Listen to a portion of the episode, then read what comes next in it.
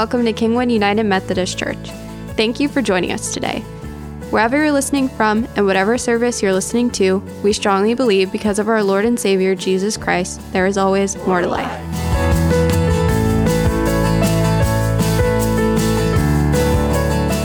Good morning.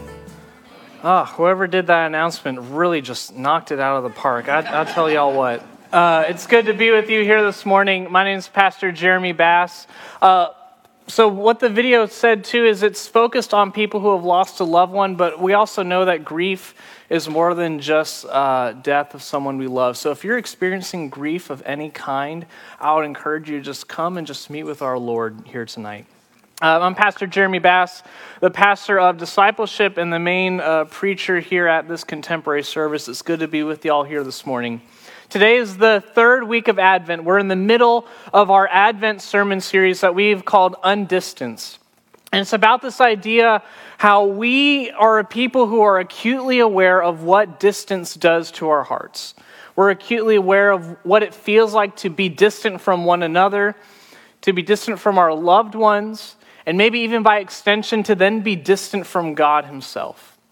And this Advent, the season of Advent that we find ourselves in, is about how God comes down from heaven and undistances himself from us. That God condescends to our level, becomes human, takes on flesh, and becomes, he tabernacles with us, as the scripture says. He dwells in our presence. And so we've been looking at the different ways that God undistances himself from us. And as we descend down into the manger in Bethlehem, we looked and we talked about in week one how God draws near to us, looking at that first John passage. Last week, he talked about Elizabeth and Zechariah and how God hears the cries of our hearts. And today, we're talking about how God sees us. God sees us as we really are. And this is the story of Mary. So if you have your Bibles and you want to open them up, we're going to be in Luke chapter 1, starting in verse 26. This is Mary's story. This is the word of the Lord. In the sixth month of Elizabeth's pregnancy, God sent the angel Gabriel to Nazareth, a town in Galilee, to a virgin pledged to be married to a man named Joseph, a descendant of David. The virgin's name was Mary. The angel went to her and said, Greetings, you who are highly favored, the Lord is with you. Mary was greatly troubled at his words and wondered what kind of greeting this might be. But the angel said to her, Do not be afraid, Mary. You have found favor with God. You will conceive and give birth to a son, and you are to call him Jesus.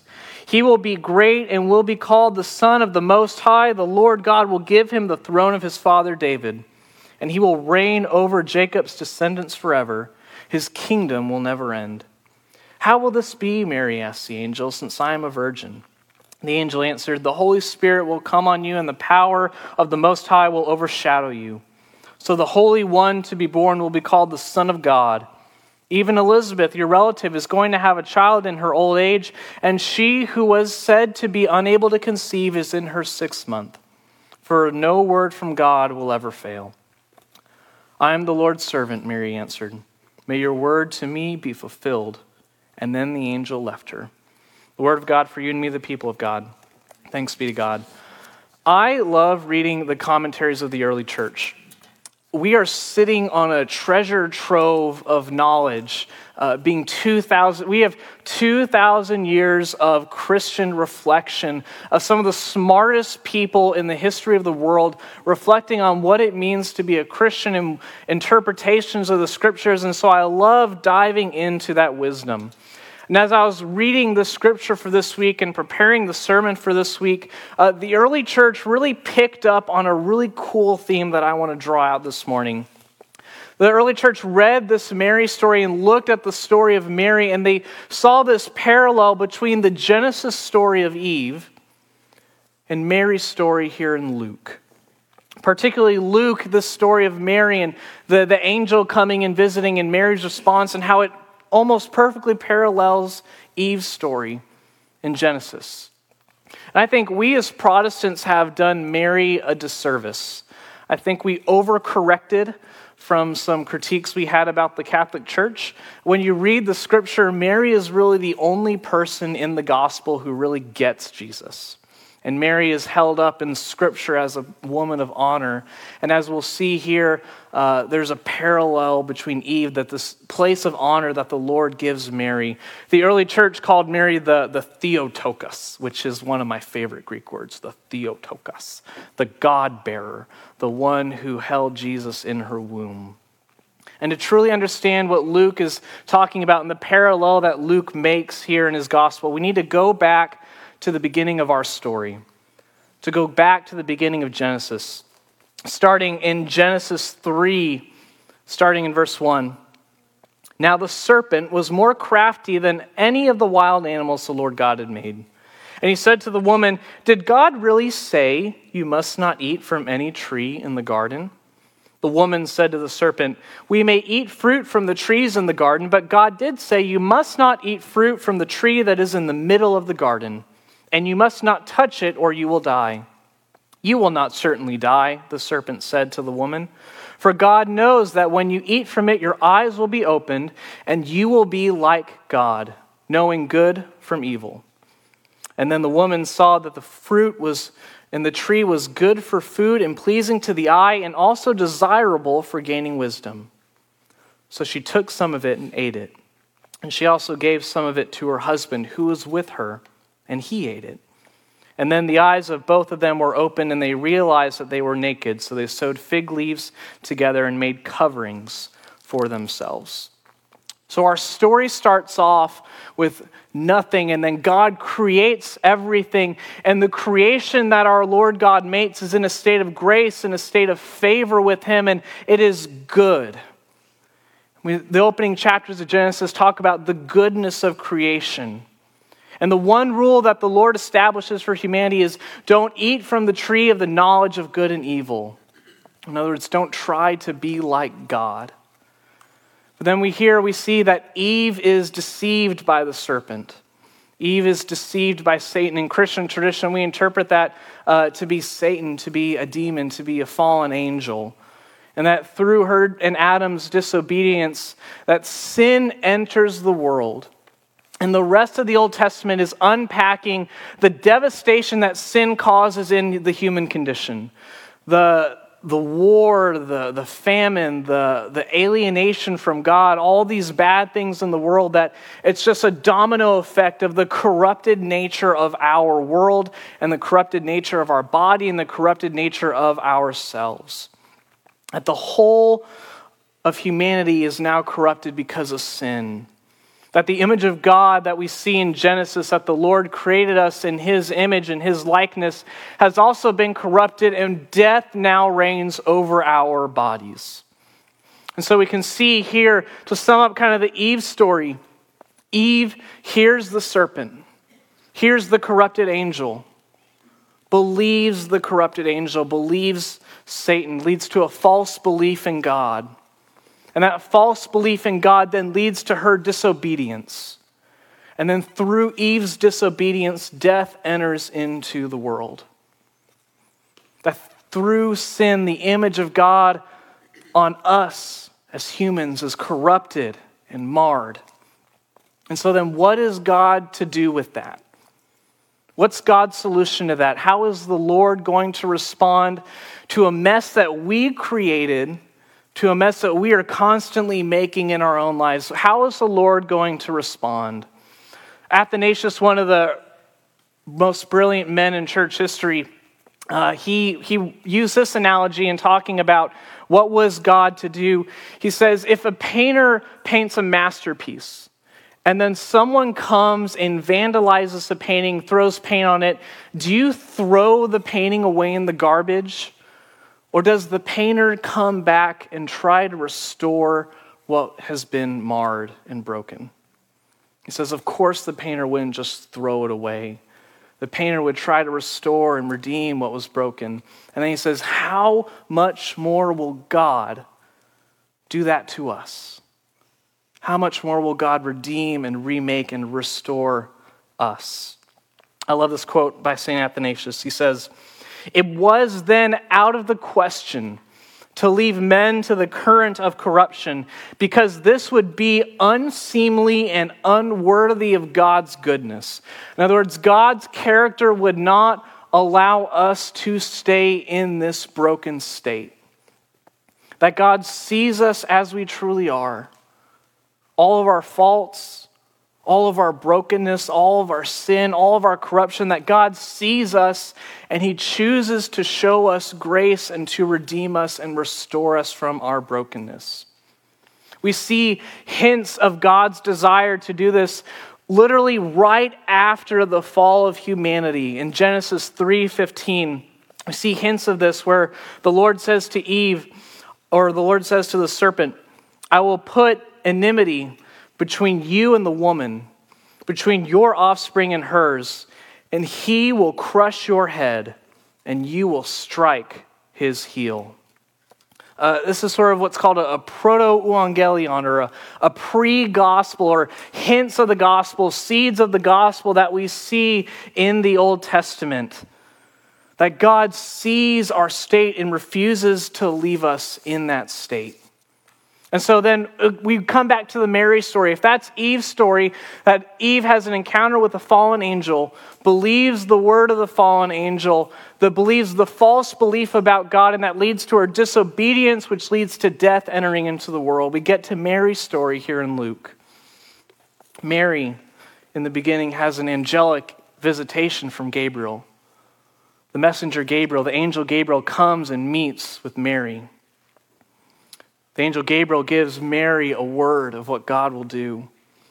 Mary believes the word of the angel. So already we see parallels that we have an angelic visitation, a word from the angel, and then Mary believes the word of the angel. But here's where the, the shift happens is that Mary submits in obedience to the word of God. And that through Mary's obedience, life enters into the world through Jesus Christ. That through Mary's obedience, life enters the world. That Mary, as the scripture seems to be painting, the early church picked up on this. That Luke is telling the story about how Mary is sort of a new Eve. An Eve who does not respond with disobedience, but responds with obedience. And the fruit of obedience we see is life that she says, Yes, Lord, you can use me as a vessel for your son. And then she gives birth to Jesus, the new Adam. The, we see this recreating and redeeming of the story of Eve.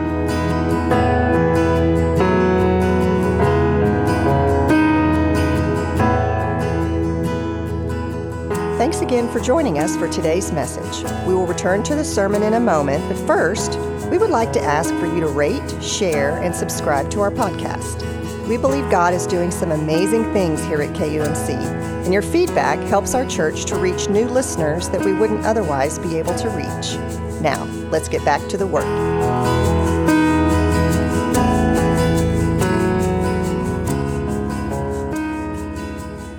I love this image uh, that I, it, I forget where I first saw it, but it came out, I think, a few years ago. And it's this image of Eve and Mary. And I think this really captures kind of the heart of what Luke is getting at here. So you see Eve here on the left. And if you look in her eyes, there's a, a lot of shame in Eve's eyes that she's carrying with her over what she's done. And she's holding an apple or a fruit, the, the sign, uh, the symbol of her disobedience towards God and her unbelief against God. And if you notice, at her, at her feet is wrapped around a snake. A snake is wrapped around her legs, indicating the, uh, the hold that sin and death had over Eve and the children of Eve. And on the right, we see Mary. We see Mary comforting Eve in the middle of her shame. And then Mary is holding Eve's hand to the Christ child, the child that would come and restore what she broke. And there's grace and there's mercy in that interaction. And then if you look down at Mary's ankle, you can see that Mary, through the seed of Jesus, is crushing the serpent's head with her foot. that in Luke's gospel we see that God redeems what Eve did in the garden through Mary. That God brings both sexes into the salvation event. I love this quote from St. Augustine as he talks about God uh, not just doing it through a man or God just not doing it through a woman, but God uses both men and women to bring about the salvation of humanity. St. Augustine says this As death had befallen us through a woman, life should be born to us through a woman. By this defeat, the devil would be tormented over the thought of both sexes, male and female, because he had taken delight in the defection of them both. The freeing of both sexes would not have been so severe a penalty for the devil unless we were also liberated by the agency of both sexes. That God uses both men and women to bring about the redemption of us, the redemption of humanity. That God uses men and women, born of a woman, that the Christ child is born of a woman, not just any woman, but born of a virgin. That there was no man involved in the birth of Jesus, that it was purely through the womb of Eve and the power of the Holy Spirit that Jesus takes on a body. And Jesus takes on a male body. God sees the corruption of our bodies. I think as we get older, we become acutely aware of the corruption of our bodies. Scripture talks about that uh, outwardly we are wasting away. We can feel that. I mean, I'm almost 30, and I can already feel uh, my body wasting away. But as we become older, we just become more and more acutely aware that it just seems like there's something broken in our bodies.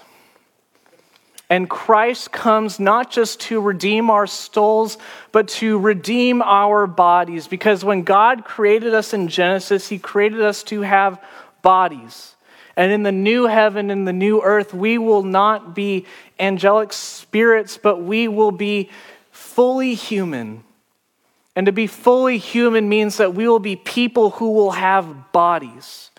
That Christ, when he rises from the dead, that he is the first fruit of the resurrection of the dead, that he is the that we will have a body like Christ has for us that God redeems our bodies through his birth, that our bodies needed redemption, our bodies need to be reclaimed and recreated, that God sees the brokenness of our state and chooses to do something about it. And this was necessary for God to take on the flesh of humans to fully restore humans. The early church had this idea that God could not redeem what God did not become. Athanasius says this If Christ is God, as he truly is, but did not assume manhood, then we are strangers to salvation. In other words, if God didn't come in human flesh, if Jesus didn't become one of us, then he could not redeem our bodies and he could not fully redeem us because we are people who have bodies. We're not just souls, we're souls and body because that's how God created us in Genesis. And then through the grace of our Lord, through his favor, the Lord comes and meets us in our brokenness, that God sees our brokenness and meets us there. In Luke the angel says to Mary, You who are highly favored. Uh, that Greek word could also be translated as grace. It's the exact same word for grace and favor because the, the underlying idea of grace means to have favor with God. It means that God chooses not to hold our sins against us. That when we repent and turn to Him, that we are in a state of favor, we are in a state of grace.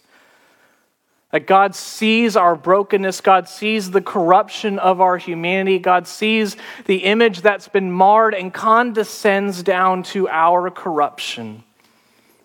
That Jesus is born. It shows his humanity that he does take on flesh. He is born of a woman, but born of a virgin. That shows his divinity. And one thing I want to say about that is uh, a common charge that seems to be leveled against the church is that uh, did God come and sleep with Mary? Uh, the Lord doesn't need sexual relations to create, the Lord speaks and things come into being. That the Lord created Jesus in the womb of Mary. Athanasius has this other illustration. He talks about how kings will go and conquer an area and then they'll establish like a little house or a, mansion over in that new area. And so they'll go and they'll establish, and this will be kind of the king's area. This will be where the king will go and live. And he says, if the king then goes back to his palace, and bandits come and take over his sort of second house, his second mansion, does the king then leave that house, what is rightfully his, in the hands of bandits? Or does he come and take over what is rightfully his? And Athanasius gets at and says, Of course, the king would go and reclaim and restore and redeem what is rightfully his. How much more will God come, reclaim, redeem, and restore us who are rightfully his? That we who rightfully belong to God, how much more will he come and be with us and rescue us? It says in this text, he will be called Emmanuel, God with us. That God sees us in our broken state and He comes and redeems and rescues and recreates us in His birth. So you may have been wondering, why does this matter? Uh, I love getting into these deep theology with y'all. But it's important to understand that our theology about God affects our relationship with Him and it affects how we live our life. I talked about this a few weeks ago that there's these two sort of spheres in Christian thought there's orthodoxy, which is right belief, and then orthopraxy, which is right, right living, right practice. That you need to have right orthodoxy in order to have right orthopraxy. And so, what, the reason why this matters, the reason why Jesus coming and redeeming this way matters, is because it shows us just how deeply invested God is in the redemption business. That God is so deeply and intimately connected to redemption. That all of this theology that we've been talking about today, this is just in relation to the birth of Jesus. We haven't even gotten to all the good stuff with the cross and the resurrection and his ministry. This is all just theology surrounding his birth. And really, this is just the Mary story of Jesus' birth and Mary becoming the new Eve. That God sees our need for redemption, and this goes to show the great lengths that our God will go to redeem us.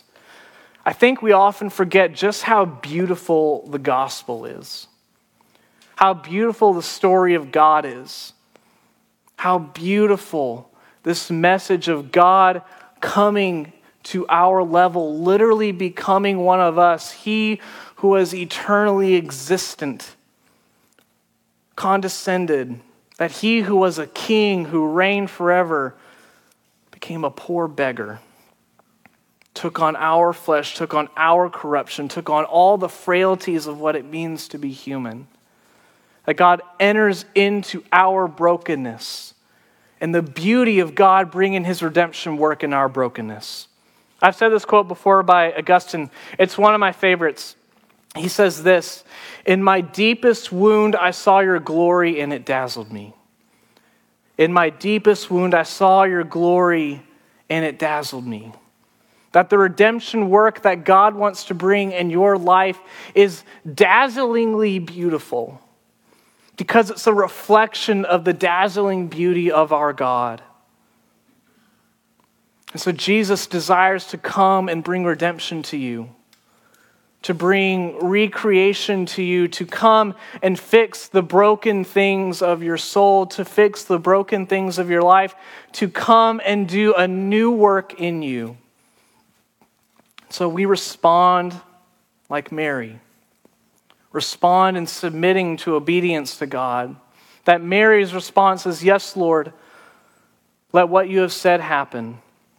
because Mary trusted in God. Uh, one of the reasons I wanted to tell this story of what God does through Mary is to help you see who God is, to help you see the majesty, the glory, the beauty, and the goodness of God, of what He wants to do in us, so that when the Lord invites us deeper into Himself, that as God draws near to us, we can draw near to Him because we see Him for who He really is that the veil has been torn away, that he is someone who is worthy to be trusted. He is the lamb that was slain, the one who condescends to our level, the one who becomes like us, and he can be trusted. It says in Mary's story, the power of the Most High will overshadow you, Mary. That God's desires to overshadow us, to bring redemption to us. Are we willing to let Him redeem us? To surrender and submit to Him after hearing who this God is and all that He has done for us? Going to invite the band and communion stewards up. There's this one passage in James that I really like. It says this in James 4 8 Come near to God, and He will come near to you. Draw near to God, and He will draw near to you. So the question, friends, is are we responding like Mary? Are we responding to God drawing near to us? Are we drawing closer to the Lord? Are we drawing close to God through, through submission, through prayer, through fasting, through scripture reading, through community? Are we choosing to draw close to God, acknowledging that as we do so, He will come close to us? Because God sees us for what we really are in all of our brokenness and all of our corruption, and God chooses to come down to our level, anyways, to show us favor, to show us grace. So, friends, let's be like Mary and submit in obedience to this beautiful, wonderful God of redemption. Amen. So, friends, before we do communion, I would just like to say uh, the Apostles' Creed together. It's a great way to just exclaim uh, the gospel story, exclaim our faith together. So, would you say it with me? It'll be up on the screen. I believe in God the Father Almighty, maker of heaven and earth, and in Jesus Christ, his only Son, our Lord, who is conceived by the Holy Spirit, born of the Virgin Mary, suffered under Pontius Pilate was crucified, dead, and buried. The third day he rose from the dead. He ascended into heaven and sitteth at the right hand of God the Father Almighty. From thence he shall come to judge the quick and the dead. I believe in the Holy Spirit, the holy Catholic Church, the communion of saints, forgiveness of sins, the resurrection of the body, and the life everlasting. Amen on the night in which Jesus was betrayed, he was with his friends and he took a piece of bread and he broke it and he said, This is my body, which I break willingly for you. Every time you eat of this, do it in remembrance of me. And when the supper was over, he took the cup and he said, This is my blood that I am pouring out and shedding for you, a sign of the new covenant for the forgiveness of sins. Whenever you drink of this, do it in remembrance of me. And so, Lord, pour out your Holy Spirit on us gathered here and on these gifts of bread and juice. Make them be for us the body and blood of Christ, that we may be for the world the body of Christ redeemed by your blood. Lord, we're thankful for the hope that you are a God who redeems our bodies. You're a God who is not ashamed of our bodies. You're a God who is not ashamed of our brokenness, and that you choose to come down to us. And so, Lord, let these, let these elements of bread and juice become signs and symbols and a means of grace to us here today until we get new bodies and we feast with you forever at your heavenly banquet. Almighty Father, now and forever. Amen. As we say the prayer that you taught us to pray, Lord. Our Father, who art in heaven, hallowed be thy name. Thy kingdom come, thy will be done, on earth as it is in heaven. Give us this day our daily bread, and forgive us our trespasses, as we forgive those who trespass against us. And lead us not into temptation, but deliver us from evil. For thine is the kingdom, the power, and the glory forever.